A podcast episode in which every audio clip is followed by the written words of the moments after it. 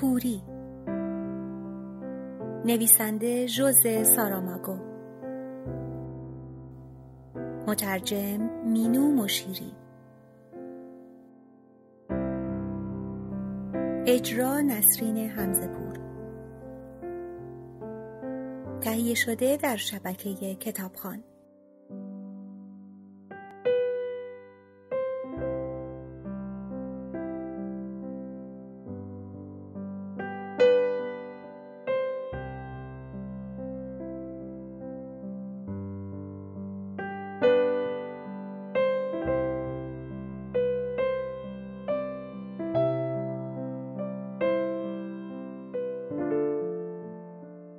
دکتر گفت باید بگردیم ببینیم بیل یا بیلچه‌ای چیزی پیدا می‌کنیم که به درد زمین کندن بخورد. صبح بود. با تلاش زیادی جسد را به حیات داخلی آورده و آن را روی زمین میان خاکروبه‌ها و برگ‌های خشکیده درختان گذاشته بودند. حالا باید خاکش می‌کردند. فقط زن دکتر بود که از وضع وحشتناک جسد اطلاع داشت. صورت و جمجمه از اصابت گلوله ها پودر شده بود. 3 گلوله گردن و ناحیه جناق سینه را سوراخ کرده بود. همچنین میدانست که در تمام ساختمان هیچ چیزی که به درد زمین کندن بخورد پیدا نمی شود. تمام سوراخ و سنبه های تیمارستانی را که در آن زندانی بودند گشته و چیزی جز یک میله آهنی پیدا نکرده بود. این میله به درد می خورد. اما کافی نبود. از پنجره‌های بسته راهروی سرتاسری ضلع ویژه بیماران آلوده که در قسمت زیرین این سمت دیوار قرار داشت، چهره وحشت زده اشخاصی را دیده بود که در انتظار نوبت بودند. در انتظار لحظه محتومی که باید به سایرین بگویند من کور شدم. یا در انتظار وقتی که اگر هم می‌خواستند کوریشان را پنهان دارند با حرکات ناشیانشان لو می‌رفتند. یک حرکت سر در جستجوی سایگاه و یا تصادمی توجیه ناپذیر با فردی بینا. دکتر هم از تمام این مطالب آگاه بود. آنچه گفت جزو ترفندی بود که با زنش توافق کرده بودند تا زنش بتواند بپرسد چطور است از سربازها بخواهیم یک بیل از بالای دیوار برایمان بیاندازند. فکر خوبی است. امتحانش ضرر ندارد و همگی موافقت کرده بودند. فقط دختری که عینک دودی داشت اظهار نظری درباره بیل و بیلچه نکرد. تنها صدایی که از او شنیده میشد صدای گریه و زاریش بود. حق حق کنان می گفت تقصیر من بود. و حقیقت هم همین بود. کسی نمی توانست منکرش شود. اما اگر موجب تسلی خاطرش شود باید گفت این نیز حقیقت دارد که اگر پیش از هر عملی بخواهیم پیامدهای آن را سبک سنگین کنیم، صادقانه آنها را بسنجیم، نخست پیامدهای اولیه، بعد پیامدهای محتمله، بعد پیامدهای ممکنه، بعد پیامدهای متصوره، در آن صورت هرگز از اولین فکری که ما را به درنگ واداشت فراتر نخواهیم رفت. نیک و بد حاصل از حرفها و اعمالمان با هم سرشکن می شوند و فرض بر این است که در طی تمام روزهایی که در پی می آید به گونه‌ای عادلانه، یک نواخت و متعادل باشند. ولو روزهای بیپایانی که ما دیگر نیستیم تا بدانیم به خود تبریک بگوییم یا پوزش بخواهیم. در واقع کسانی هستند که ادعا دارند این همان جاودانگی کذایی است. شاید، اما این مرد مرده و باید خاک شود. در نتیجه دکتر و زنش برای مذاکره با سربازان رفتند. و دختر تسلی ناپذیری که عینک دودی داشت گفت همراه آنها می رود. دچار عذاب وجدان شده بود. به مجرد اینکه این 3 نفر در چارچوب در ورودی ساختمان رویت شدند، یکی از سربازها فریاد زد ایست و از ترس اینکه مبادا از این دستور شفاهی و اکید سرپیچی شود، تیراندازی هوایی کرد. آن 3 نفر وحشت زده به سایگاه سرسرا برگشتند. و پشت در باز و سنگین چوبی پناه گرفتند. آنگاه زن دکتر خودش تنها جلو رفت.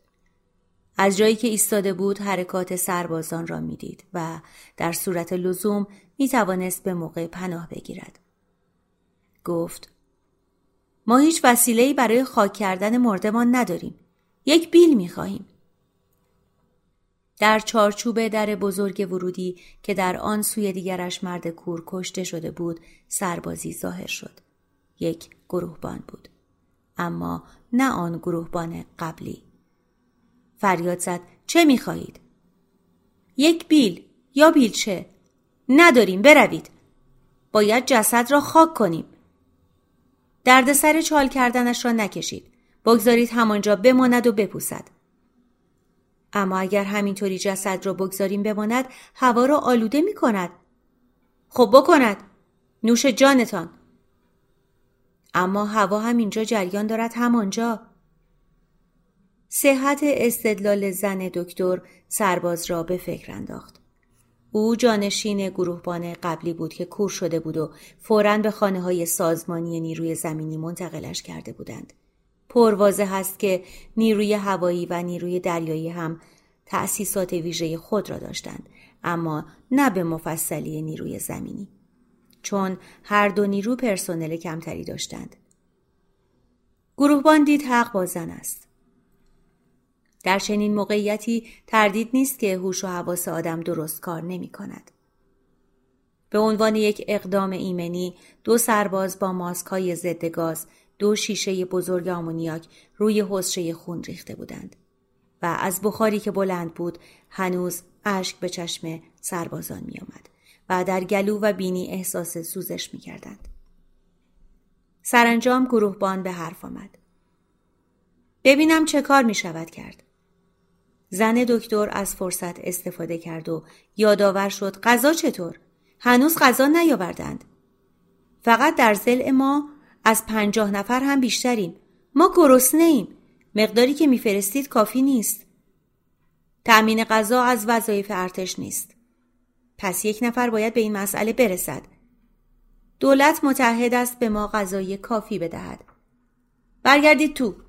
نمیخواهم هیچ کس را دم آن در ببینم. زن دکتر از اصرار دست بر نداشت. پس بیل چه می شود؟ اما گروهبان دیگر رفته بود. اواسط صبح بود که صدایی از بلندگوی بخش شنیده شد: توجه، توجه.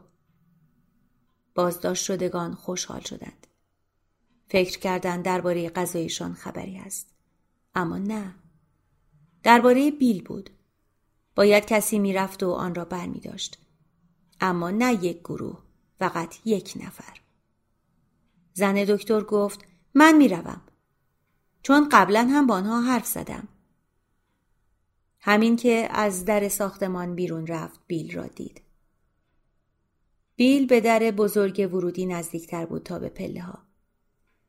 پیدا بود که از بالای دیوار پرتش کردند. زن دکتر پیش خود گفت: نباید فراموش کنم که من کورم. و پرسید: کجاست؟ گروهبان گفت: از پله ها برو پایین و من راهنماییت می کنم. خوبه. همان جهت را ول نکن. خوبه، خوبه. حالا ایست. کمی به سمت راست. نه، به سمت چپ. کمتر، کمتر. حالا مستقیم. اگر همینطور بروی بهش میرسی. من که گفتم جهت را عوض نکن. نه، نه. حالا بهتر شد. خیلی بهتر شد. خب. حالا یک نیم چرخ بزن تا بگم. نمیخواهم آنقدر دور خودت بچرخی تا از در ورودی سر در بیاوری. زن دکتر پیش خود گفت: خیالت آسوده. از همینجا میتوانم یک سر خودم را به در برسانم. هرچه باشد مهم نیست. حتی اگر در کوریم شک کنی اهمیتی ندارد. تو که نمیای اینجا مرا ببری. بیل را مثل قبرکنی که روانه کار است روی دوش انداخت و بدون تزلزل به سوی در ساختمان رفت. یکی از سربازها با تعجب گفت: دیدید گروهبان؟ درست مثل اینکه چشم داشت. گروهبان با اطمینان گفت کورها خیلی زود راه و چاه را یاد میگیرند. کندن قبر کار سختی بود. زمین سفت و کوبیده بود و زیرش پر از ریشه های درخت. راننده تاکسی، دو پلیس و مردی که اول کور شد به نوبت زمین را میکندند. وقتی با مرگ رو در رو میشویم انتظار میرود که طبیعت از شدت و زهر کینه بکاهد. این هم راست است که میگویند عنادهای دیرین دیر میمیرند. گواهش در ادبیات و زندگی فراوان است. اما اینجا آن احساس عمیق تنفر نبود. دیرینه هم نبود. چون ماشین دزدی و جان انسانی که ماشین را دزدیده بود قابل قیاس نبود. مخصوصاً با آن وضع اسفناکی که جسد داشت. نیازی به چشم نبود که آدم بفهمد صورتش فاقد دماغ و دهان است. بیشتر از 1 متر نتوانستند زمین را بکنند. اگر مرده چاق بود، شکمش از سطح زمین بالا میزد. اما دزد لاغر بود. 1 مشت استخوان. و با امتناع از خوردن غذا در روزهای آخر لاغرتر هم شده بود. و قبر به اندازه 2 جسد مثل جسد او جا داشت. نماز میت خوانده نشد. دختری که عینک دودی داشت یادآوری کرد میشد 1 صلیب روی قبرش گذاشت و از روی ندامت این حرف را زد. اما او هم مثل بقیه میدانست که متوفا وقتی زنده بود هرگز به خدا و مذهب فکر نکرده بود. پس بهتر است حرفی زده نشود.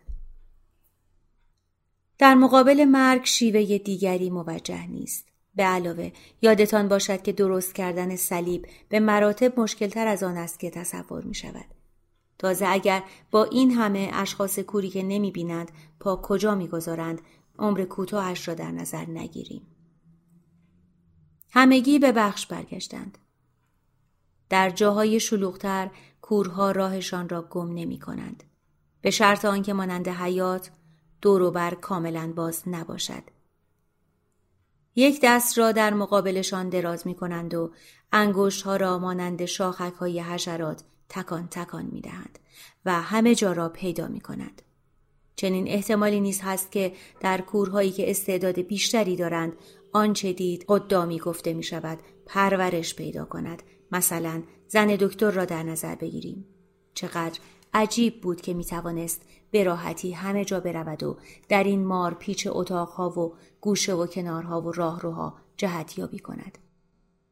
دقیقاً میدانست در چه نقطه‌ای بپیچد و چطور مقابل 1 در به موقع بایستد و بدون لحظه‌ای تردید آن را باز کند و چگونه بدون نیاز به شمارش میتوانست تختش را پیدا کند. در این لحظه روی تخت شوهرش نشسته با او حرف میزند. طبق معمول با صدای آهسته. کاملا پیداست که اینها اشخاص باسوادی هستند و همیشه حرفی برای گفتن به هم دارند. شباهتی به آن یکی زوج ندارند. مردی که اول کور شد و همسرش که پس از لحظات اولیه پر احساس تجدید دیدار دیگر حرف زیادی با هم نزدند.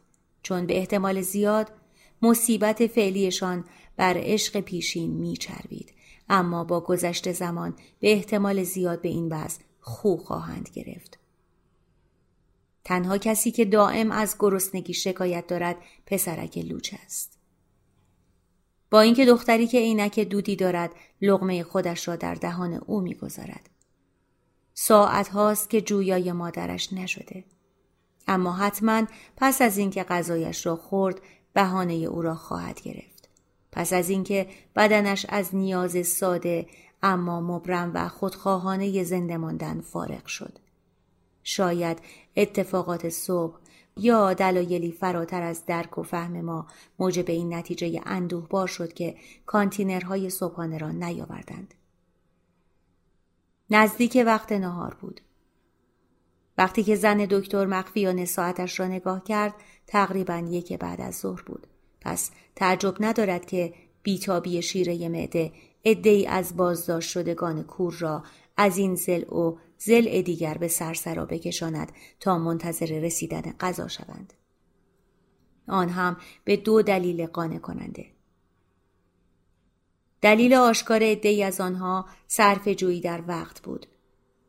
دلیل خصوصی عده‌ای دیگر چنان که همه می‌دانند این بود که هر که زودتر برسد زودتر ببرد. روی هم 10 بازداشت شده کور در سرسرا گوش سپرده بودند تا صدای باز شدن در بزرگ ورودی و سپس صدای پای سربازها را که کانتینرهای فرخنده را می‌آورند بشنوند.